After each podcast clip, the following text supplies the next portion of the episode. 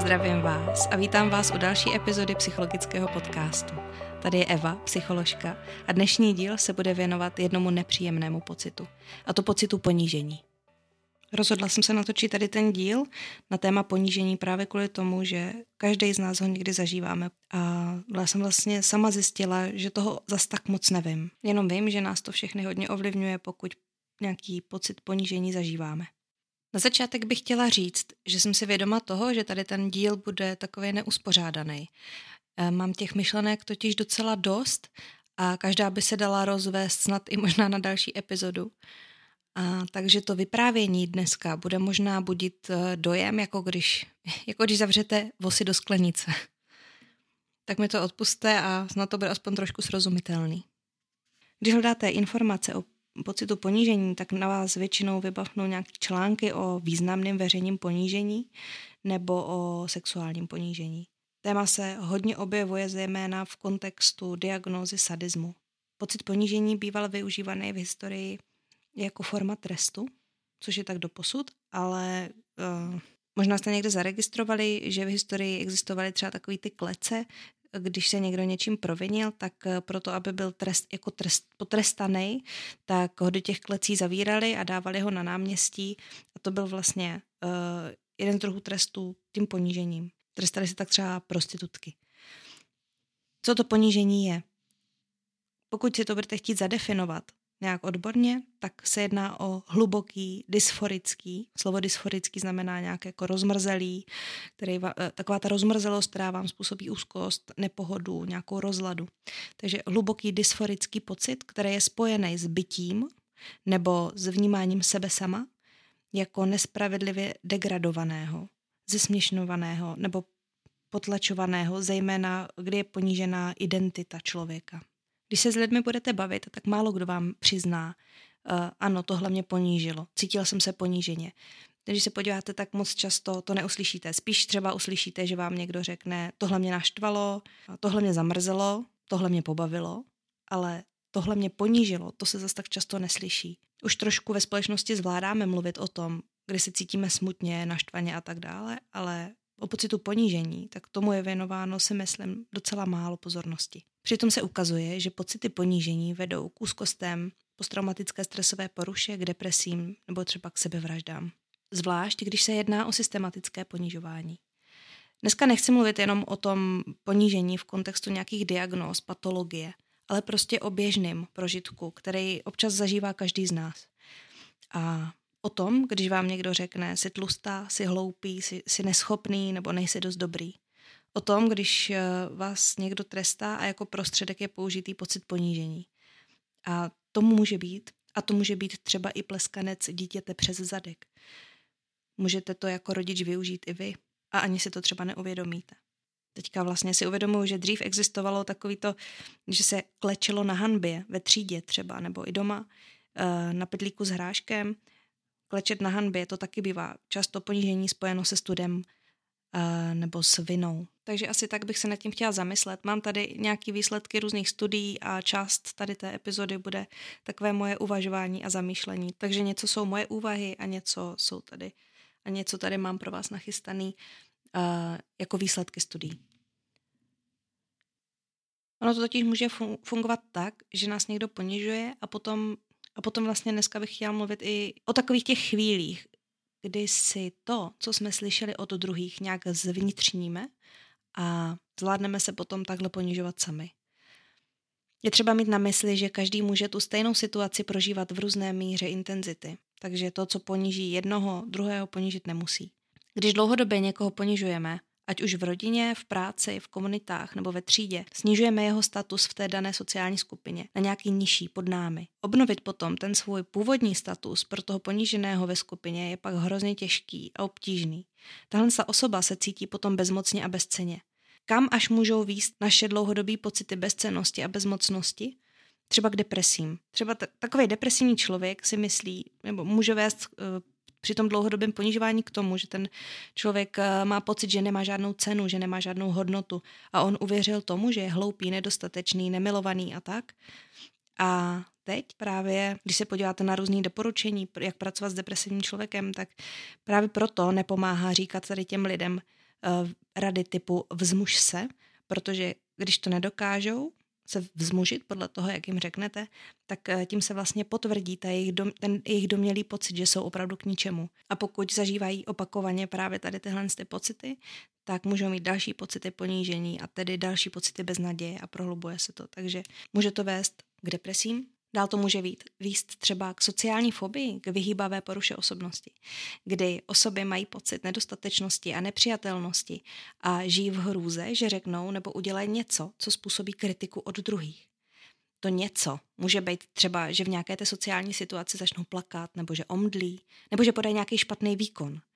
No a proto oni se raději společnosti vyhnou, i když by třeba velmi rádi v té společnosti byli, ale bezpečnější je pro ně držet se dál od té společnosti. Tady ti lidé bývají často citliví vůči odmítnutí a kritice, protože v tom vidí ponížení. A někdy i když to tak vůbec není myšleno.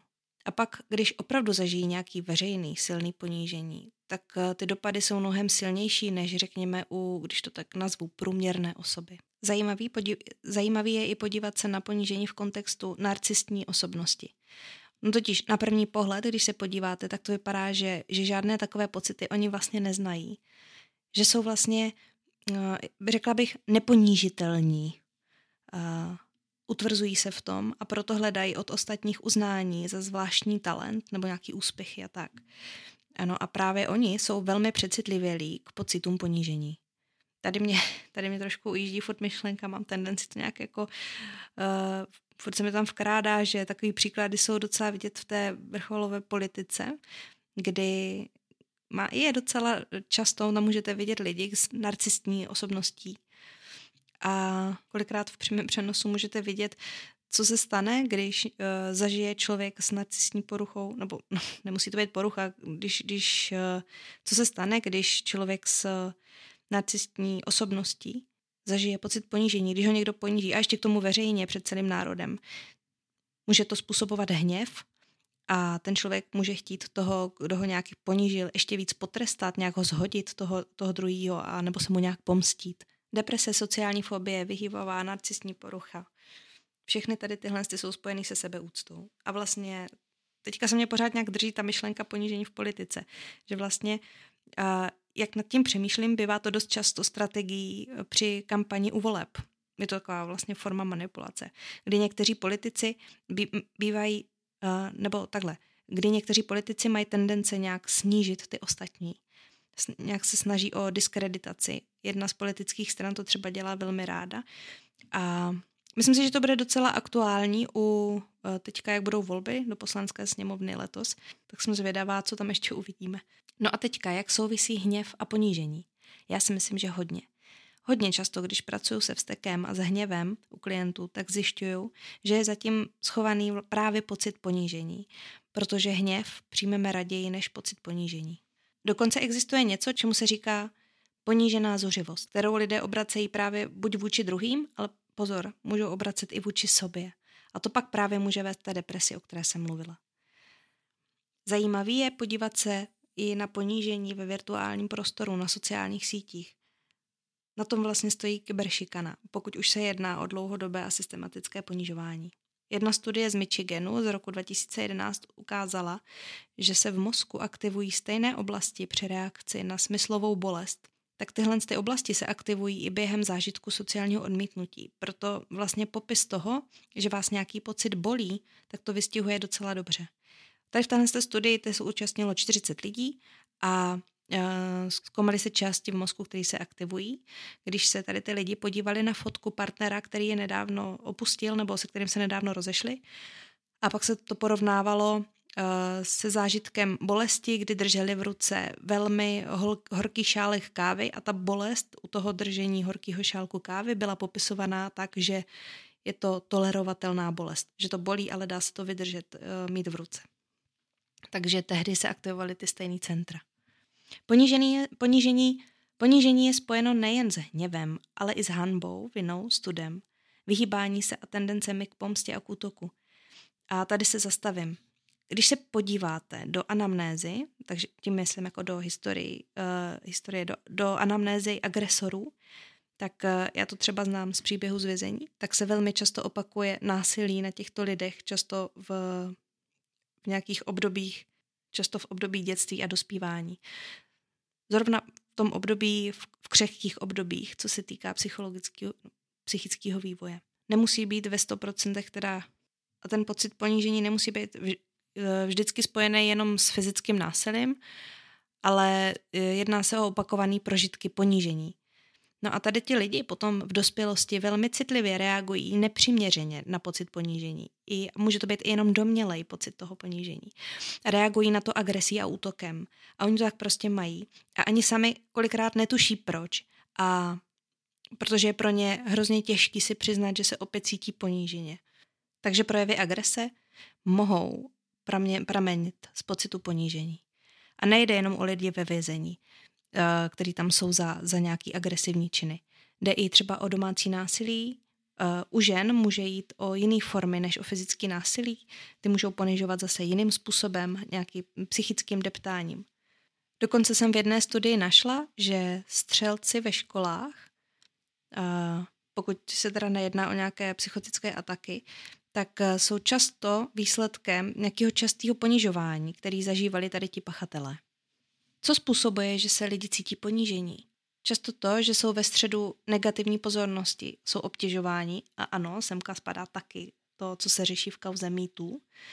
A to, že jsou potlačovaní, škádlení, to, že jim někdo komentuje vzhled nebo váhu. Může toho být spousta. Jak jsem říkala, ponížení je spojeno s hanbou, ale i s pohledem na sebe sama. Autor jedné studie, Levis, eh, v článku z roku 1995 uvádí, že hamba a ponížení se týká negativního pohledu na sebe, ale v globálu, celkově na naše já. Zatímco u pocitu viny se jedná o negativní nahlížení jenom na nějaké konkrétní aspekty. Jo? Ne, ne teda jak u toho ponížení a hamby na, na ten globál, na to naše celkový já. Ten okamžik, kdy to zažíváme, se pak chceme skrýt před ostatními. U dalších autorů pak najdete specifikaci, že při hambě se kritika týká mě, při ponížení pak jde o kritiku vůči druhýmu nebo nějaké skupiny. Tedy ve spojení e, potom ještě s nespravedlností, která je při ponížení přítomná. Ponížení je často spojeno i s pomstou. Vydáme často pomstu při nevěrách, nějakou touhu při pomstě při rozvodech, kdy se partneři cítí poníženě. No a kdy se nás to ponížení týká? Kdy zasahuje do naší identity. A ta je spojena, pozor, i třeba s hodnotama. A pro každého z nás je hodnotný něco jiného, přikládáme hodnotu něčemu jinému. Tady v naší západní společnosti, v západní kultuře, třeba jsme hodně orientovaní na výkon, proto když vám někdo dost dlouho bude pořád dávat najevo, že jste neschopní, tak to pro vás může být ponižující a může to na vás mít eh, vliv, když se to bude dělat dlouhou dobu. Chci tím říct, že intenzita prožitku ponížení hodně souvisí s naším hodnotovým systémem. Pokud je pro vás vysokou hodnotou to, abyste byli krásní a výkonní, tak vás mnohem víc zraní, když vám někdo řekne, jste hnusní a neschopní. A, a je to víc zraňující, než když vám někdo řekne třeba, že jste špatný rybář, přitom vám to třeba může být úplně fuk, protože to pro vás nemá žádnou hodnotu, protože vás rybaření prostě nezajímá. Takže jde i o ty hodnoty a jde i o to, co si sebou neseme v tom životním příběhu. Jo, je rozdíl, když mě třeba někdo řekne, seš tlustá a, a mě za to nikdy nikdo nějak nebuzeroval, takže mi to v podstatě je jedno. A myslím si, že je to rozdíl, když to řeknete právě někomu, kdo za to nikdy nebyl nějak ponižovaný nebo, nebo tak. Když to řeknete někomu, v kom od malička nikdo nepěstoval takový ten pocit, že hodnota člověka se odvíjí od jeho váhy. A je rozdíl, když to řeknete holce, která, nebo klukovi, to je jedno. Když to řeknete prostě člověku, kde v rodině se přikládala váha tomu, kolik člověk váží, nebo kde se přikládala hodnota tomu, eh, kdo kolik váží, nebo kdo jak vypadá. Pocity ponížení zesilují i přítomnost smějícího se, ne pozor, ne smějícího se, ale vysmívajícího se publika.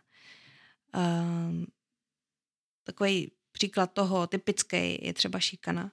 Takže důležitý není jenom to, že vám důležitý není jenom to, že agresor tam ponižuje tu oběť, ale i to, jak se chová k tomuto okolí, jestli si někdo přihlíží a nic neříká, nebo jestli náhodou se to publikum nevysmívá taky, protože to zintenzivňuje pocit ponížení. Pokud teda někdy budete něčemu takovému přítomní, zkuste to zaseknout. To, co vám tady teď říkám, vám může připadat dost jako samozřejmost, teď je to přece jasný, co to ponížení je, kde to vzniká a podobně, ale myslím si, že málo kdo nad tím přemýšlí, nebo moc lidí nad tím vlastně nechce přemýšlet a konfrontovat sám sebe s tím, kdy se cítil ponížený, protože to prostě není příjemný. Nemáme to rádi, není to běžná součást konverzace, když jdete ven s kamarádkou, tak si asi nepovídáte o tom, kdo vás kdy ponížil. A, nebo neradi se svěřujeme s tím, těm, i těm nejbližším se neradi svěřujeme s tím, co nás kdy ponížilo a zkuste se teď vy sami zamyslet, kdy jste se cítili ponížení nejvíc, co vás zranilo. Vzhledem k tomu, že zranění z ponížení bývá hlubší, tak, tak se vám to asi vybaví s nás, než uh, s nás a intenzivněji, než když se vás zeptám, co vás naštvalo, co vás pobavilo, nebo co vás zamrzelo. No a co teď teda s tím? První, co mě napadlo, bylo zastav, zastat se člověka, když se jedná o nějaký veřejný ponížení ve skupině, třeba ta šikana. Ale našla jsem i studii, která ukázala, že sociální podpora může zdůraznit tu zranitelnost ponižovaného. Navíc může vytvořit dojem, aha, bez ochránce to nedokážu. Jiné studie zase ukazují, že podpora je velmi důležitá a snižuje negativní dopady. Každopádně hodně pomáhá, když se podaří převít kontrolu tady na tou situací, kde se to děje. Ukazuje se, že víc většinou pomáhá to, když nabízí pomoc a podporu uh, nějaký vrstevník, sourozenec, kamarád, partner a pomáhá to víc, než uh, když vám podává pomocnou ruku někdo s vyšším postavením, třeba šéf, učitelka nebo rodič. Pokud se vám něco takového děje nebo dělo, můžete se pokusit svěřit někomu blízkému a pokud jste ten někdo blízký, komu se někdo jiný svěří, tak to určitě nebagatelizujte, nezlehčujte to. Nějakýma větama typu, ale vždyť o nic nejde, prosím tě, neposlouchej to. Svěřit se s něčím takovým chce totiž sakra velkou odvahu, protože ponižovaní lidé můžou pocitovat spoustu strachu. Co se stane, co se stane, když se, někým, když se někomu svěří. Můžete si s blízkou osobou povídat vzájemně o tom, kdy jsme se cítili ponížení a co nám pomohlo přezít kontrolu nad tím, abychom se tak dál necítili nebo aby jsme, zmírnili ten pocit. Pokud nevíte, jak na to a nemáte nikoho blízkého, nebojte se oslovit nějakého terapeuta, případně klidně vzít telefon a zkusit zavolat na nějakou linku a říct si o pomoc. Vůbec to nevadí. Já si myslím, že to chce hodně odvahy, ale je to lepší, než se tím nějak trápit. Zkuste se nad tím zamyslet i vy, co teď posloucháte. Vy víte, co třeba ponížuje vás, co vám pomáhá nebo co vám pomohlo?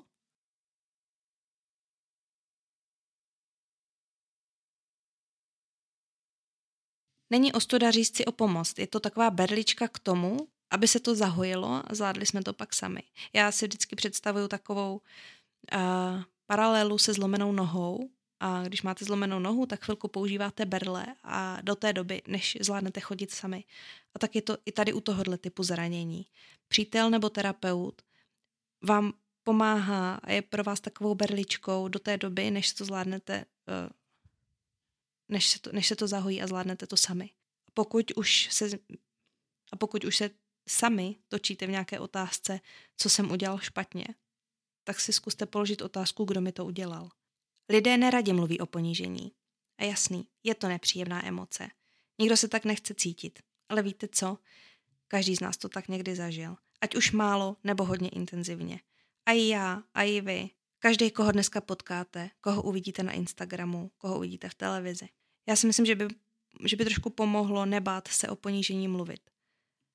Čím víc o tom budeme přemýšlet a mluvit, tím víc pak budeme umět jednat.